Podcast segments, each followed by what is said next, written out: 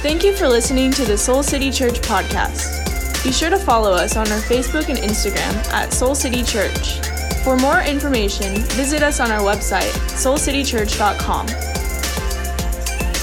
How's everybody doing today? Are we good? Awesome. Well, it's so good to be with you all. If we haven't met yet, my name is Brandon, and welcome to all of those who are with us online as well. You know, I love the fact that I have friends in my life who are committed to the work.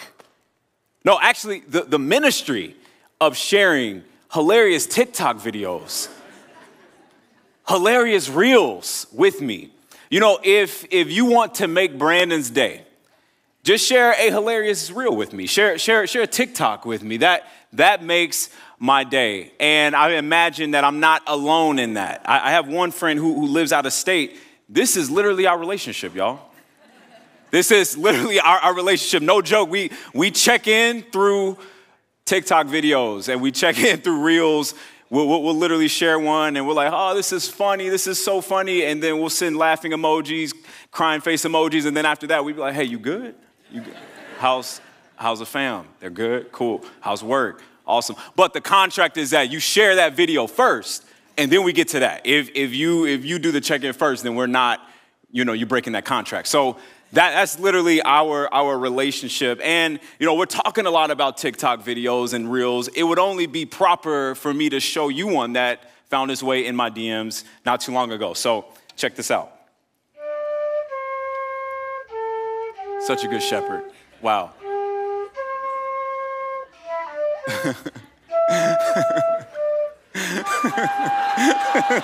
Such a good shepherd. It's funny because, like, it's me. Like, you know, it's I see myself in that. I do. It's funny. You know, we all know that social media has made it easy for us to share videos with the people that we love. But we don't just share videos with the people that we love. We also share movie recommendations. We share restaurant or hangout spot recommendations. We share music with the people that we love. We even share more important things like, you know, if someone's looking for a doctor or a chiropractor, we may make a recommendation. If someone is looking for a counselor, we may suggest one that we know. If someone is in the market for a new job, and we like our jobs, and we feel like that person won't embarrass us. We say, hey, yeah, go ahead. Send me your resume, and I will put in word. See, the truth is that we share what we love with who we love. It's just what we do. But there's another side to this coin. There's another reality that sometimes rather than sharing, there are some things that we want to gatekeep. There are some things that we want to keep a bit exclusive, that we want to limit access to. You know, things that come to mind may be like a productivity hack or a recipe, or maybe it's a business tactic. You know, maybe that's because we feel like we want to keep it just in the family. We want to keep it between the crew. Or maybe it's because it feels like it's still being perfected. Right? We're still working on it. Maybe we don't share because it just feels vulnerable. It feels vulnerable to share that thing.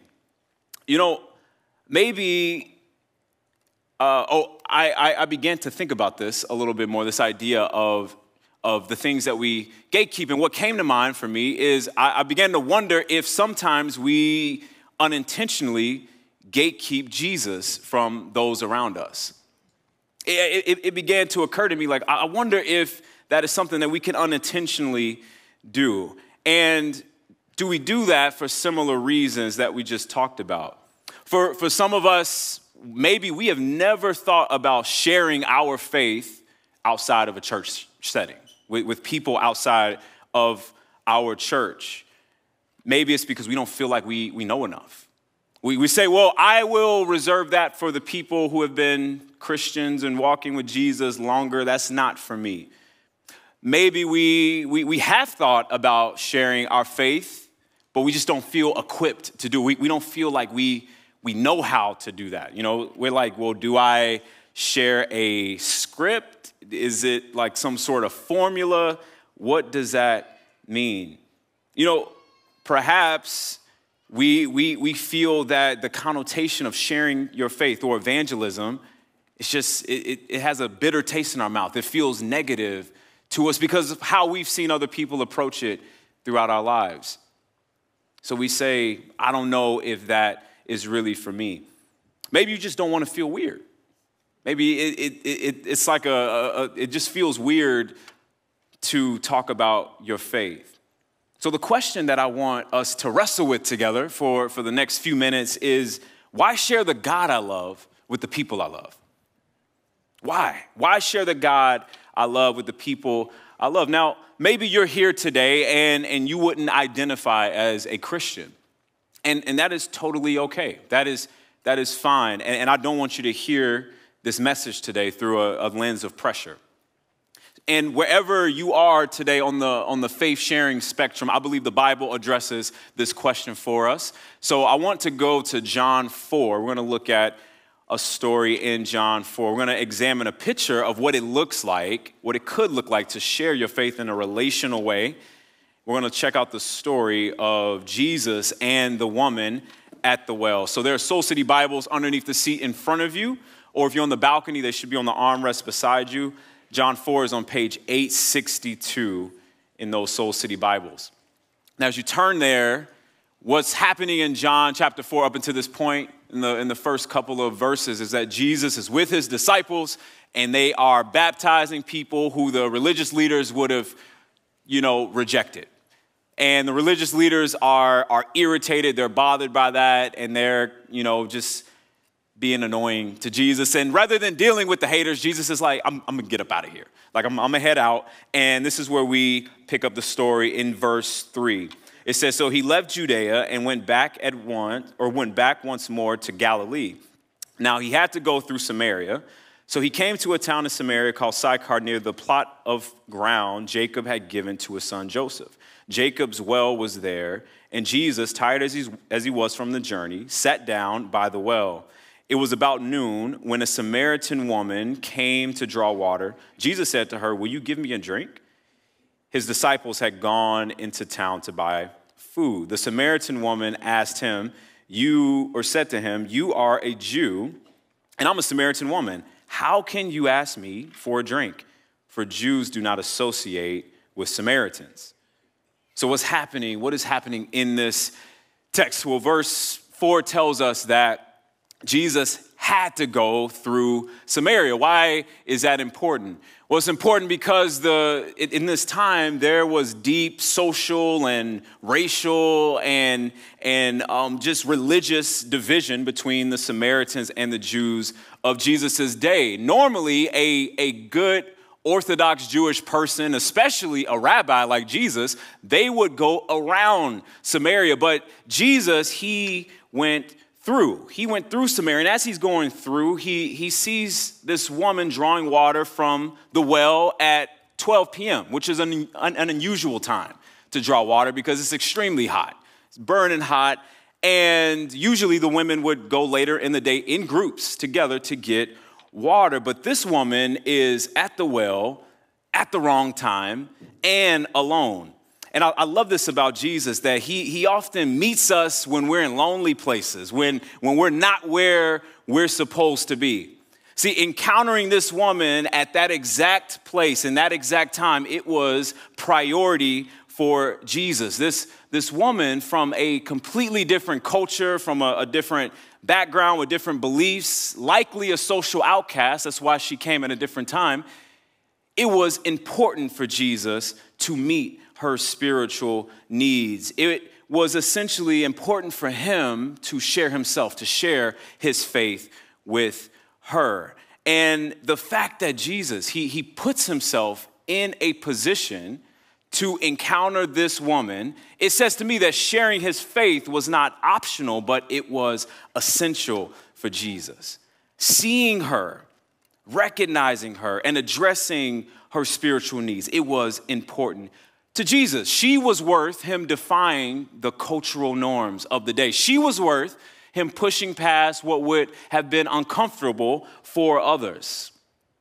You know, it's so interesting that in a survey done by the Barna group, it suggests that 47% of millennials believe that sharing their faith is wrong. 47% of us. And if I'm being honest, I can totally understand why.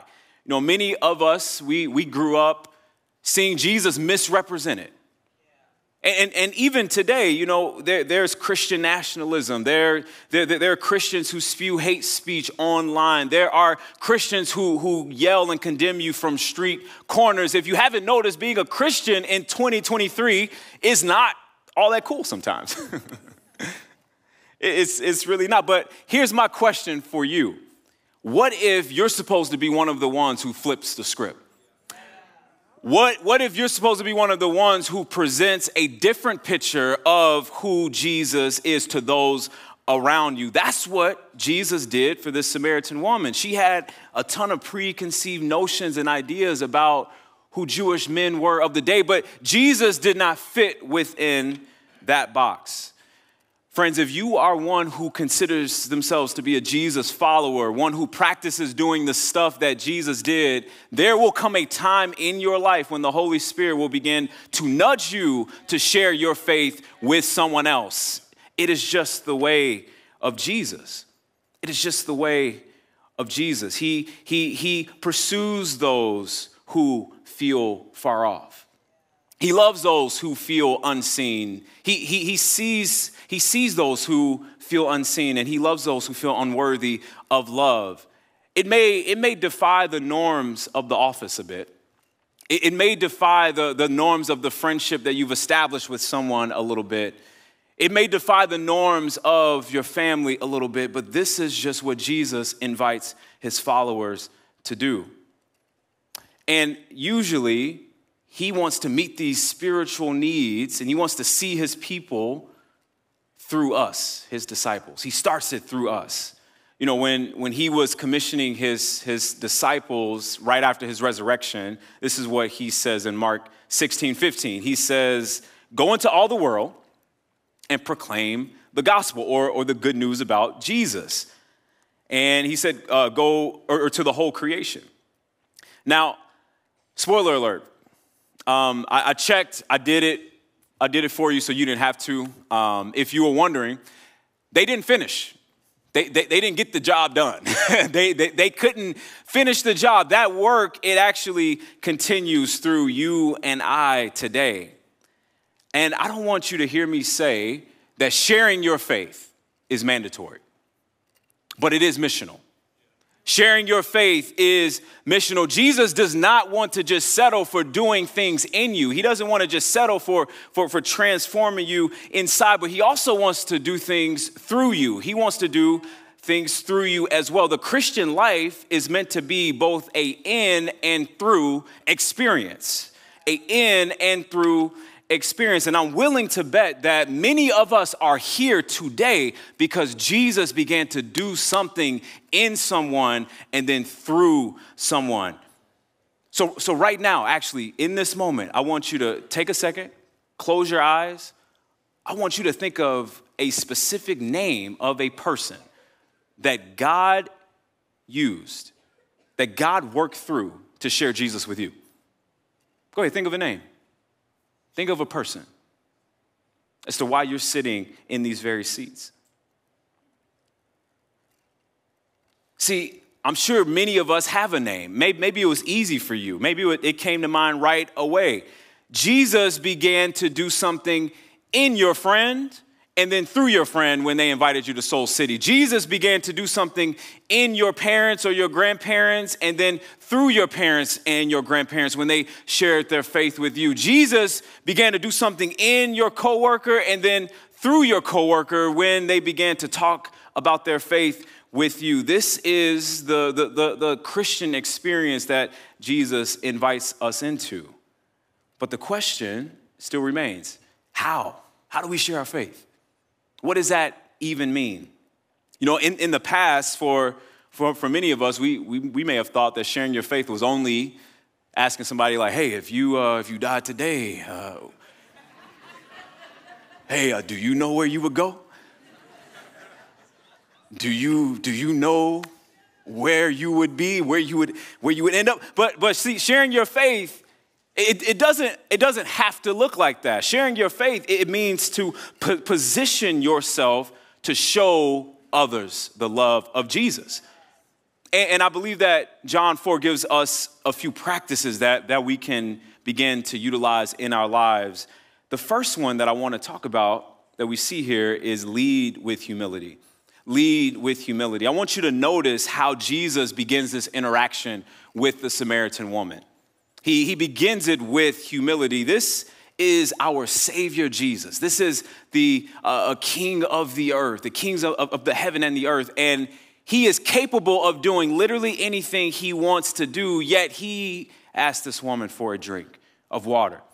In his humanity, he asked for a drink of water. He establishes commonality with this woman. It was water. It was being thirsty.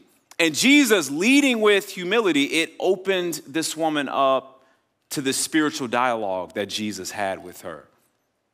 It broke down the gender and the racial barriers that were present in that moment. See, leading with humility in our lives, it looks like searching for the common ground with the people that God has placed around us. Searching for the common ground with them. And similar to Jesus, it means that we are being human. We are being real. You know, just don't be weird. That's what we see Jesus does here, and that's what he invites us to do. Just don't be weird. Christianity is already weird enough. It doesn't need our help to be more weird, right? So the common ground, what is it? What's the common ground with your non-Christian coworkers or friends or neighbors? Or family members? What's the common ground? Is it sports? Is it music? Is it social issues? What is the common ground? I've seen this happen in my own life. At the gym, for example, I've met so many great people just at the gym, and that becomes the common ground. That becomes the place of connection, and it's working out. You don't realize how many relationships are made when you're just like, hey, bro, can I get a spot? Cool. Okay. What's your name? Nice to meet you. And you know, it's a place of connection. It breaks down barriers. What is the common ground? But the next practice we see in this text is listen with hospitality. Listen with hospitality. In verse 10, Jesus says this. Jesus answered her, "If you knew the gift of God and who it is that asks you for a drink, you would have asked him, and he would have given you living water." "Sir," the woman said, "you have nothing to draw with, and the water is deep. Where can you get this living water? Are you greater than our father Jacob, who gave us the well and drank from it himself, as did also his sons and his livestock?" I love that, because she's like, "Sir, you crazy?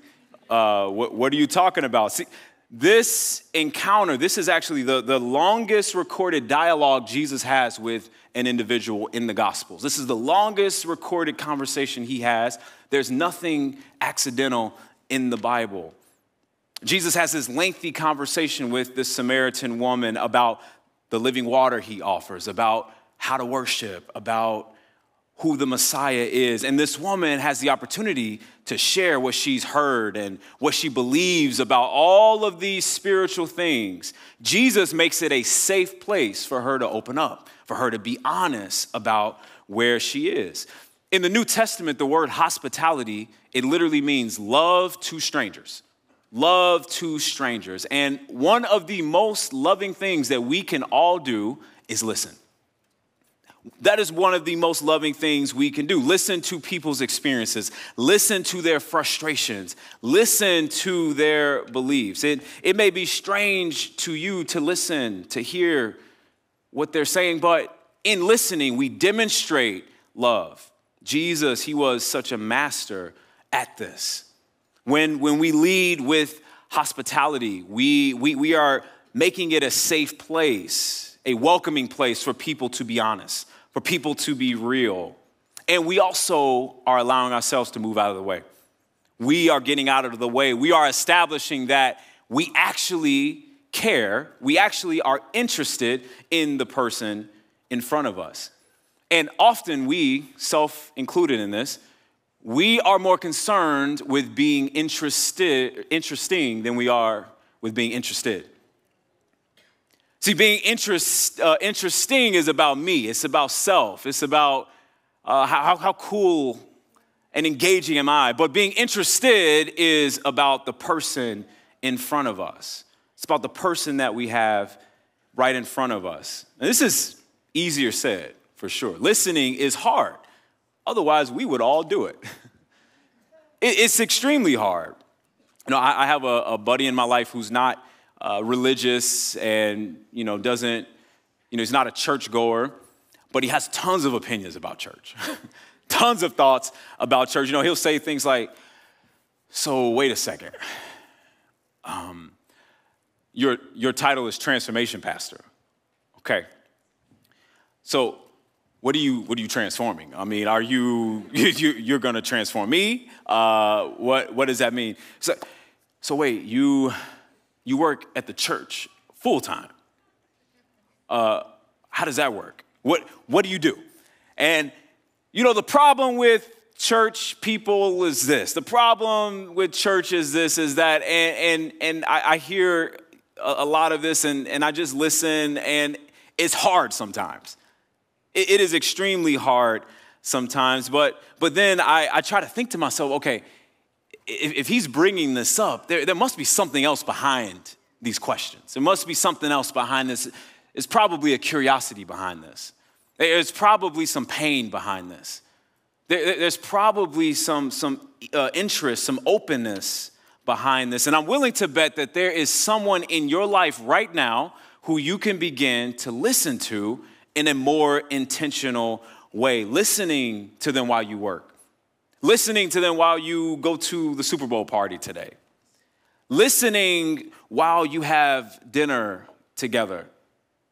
So we lead with humility, and then we listen with hospitality. And then lastly, what we see in this text is we lean on Holy Spirit. We lean on Holy Spirit. This is the practice that fueled the first two. Throughout this encounter with this woman, Jesus, he is leaning on Holy Spirit. It was through the Holy Spirit that Jesus was able to see that this woman wasn't just physically thirsty, but she was spiritually thirsty as well. She couldn't recognize it yet, but Jesus could see it. And then we're told in the story that Jesus, he surprises her when he supernaturally tells her and names that she's had 5 husbands in the past. And Jesus didn't say this to shame the woman, but he said this to be specific and clear about the pain that his living water was able to heal, about the pain that he was able to address. Listen, if your faith is in Jesus, then the Holy Spirit lives in you. The Holy Spirit's presence and his power lives in you. He is our empowerer. He is our guide. And when it comes to sharing your faith, he helps us to see what we do not see. He helps us to do what we should do next, to say what we should say or not say next. Believe it or not, there are people around you right now in your life that seem okay, but they're not okay. There are people around you right now that seem like they just want to keep it at a surface level. They just want to keep it up here, but they're actually searching for something more. They're actually searching for something different. You know, the Holy Spirit, when we lead with humility, when we listen with hospitality, he guides us into what sharing our faith looks like next. It could be, for example, simply sharing our story.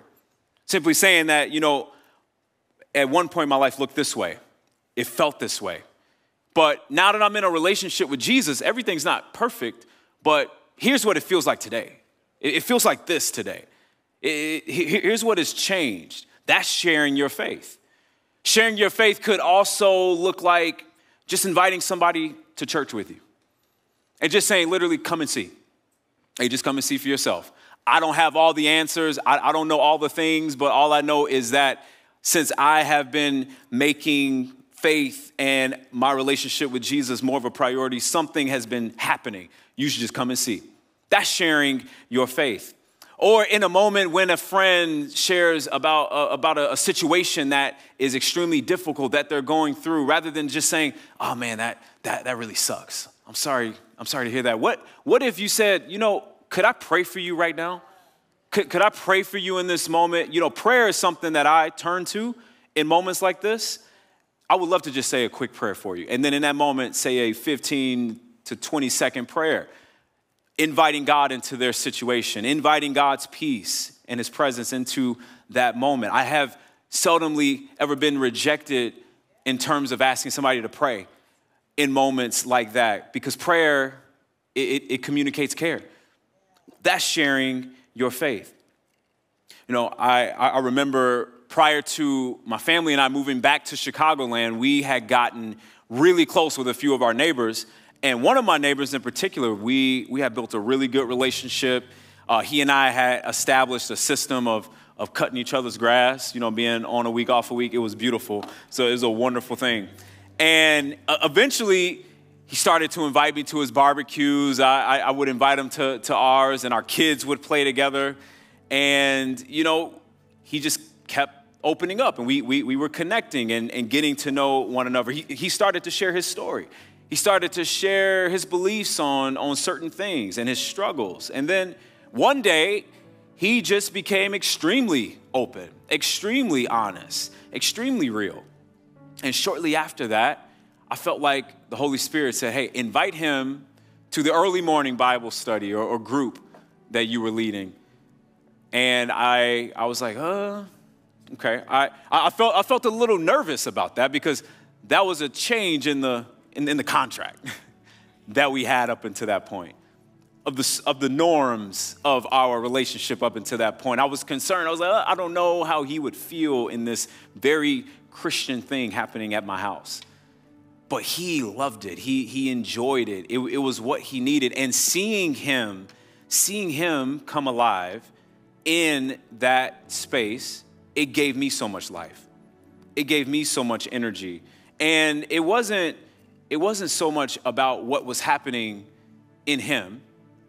He did start to like go to our church as well, and from what we know, church is still a part of his life today, and it's cool. And I know that it wasn't about what I did. I played a part, but it was more about what that did in me. It was more about what happened in me. See, because when we share our faith, it's actually an act of trust. It's an act of saying, okay, God, I'm gonna step out and make what you did in me concrete by sharing it with someone else. We can't help but to level up in our relationship with God. We can't help. It's like we're going public with a relationship. You know, at that point, this is real. And it's something that happens in you when you begin to share your faith with Jesus. Now, can you imagine if you were the person in your office that people began to come to for advice, for guidance, for wisdom? Or what if you were the friend in your circle that people felt safe with to share their spiritual questions, to actually share their doubts, to share the things that they are wrestling with? Or what if you were the person that the people in your life, they just felt safe to be 100% honest with? Church, I don't know if we fully understand and recognize the power of sharing our faith with others. It can literally lead to an individual, to a family, or to a community being transformed. The bottom line is that a life of faith includes sharing your faith. It just does. It includes us being open to how God wants to work through us. It includes being honest with, okay, God, I don't know what this looks like, but I'm gonna take a step because I'm seeing that you're doing something in this moment. So right now, I want you to close your eyes for a second. I want you to think about one person in your life that you can take a step this week, not in a month, not in 2 months, but this week to share your faith with somehow, in some way. That could look like inviting them to Soul City, just saying, hey, come and see. I don't have all the answers. Just come and see. Or it could look like you simply sharing a part of your faith story. But this week, I want you to take a step and share your faith with that person. And this is my hope for us all, for Soul City. My hope is that may we be a church community that not only lives by faith, but we share our faith. Would you all stand with me as we close?